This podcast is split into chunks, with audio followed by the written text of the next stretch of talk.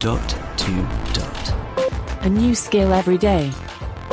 In 5 minutes. Hey guys, today we are looking at a skill which, despite it being available here in the UK, uh, the A lady doesn't know how to pronounce SAT, or maybe doesn't even know what they are because we don't have SATs here in the UK. We have exams, we don't call them that. So, SAT, word of the day, can't be launched unless you say, Alexa, open SAT word of the day.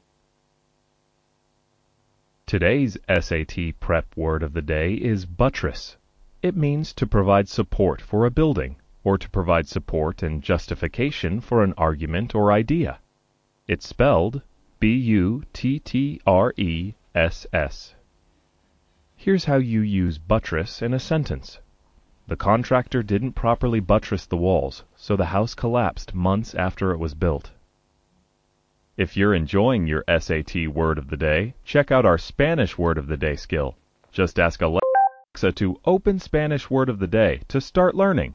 There you go. Now, obviously, there are lots of skills that give you word definitions randomly, but I thought this was a good one because they are all included, I'm guessing, in um, the SAT syllabus, or they're all, you know, somehow related to a more specific syllabus that American friends will need to get to grips with. Now, I'm a bit surprised there because it only mentioned the verb version of buttress, and obviously it's a noun as well.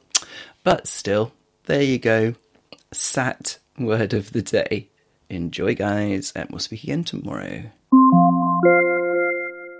Feedback, comments, demos.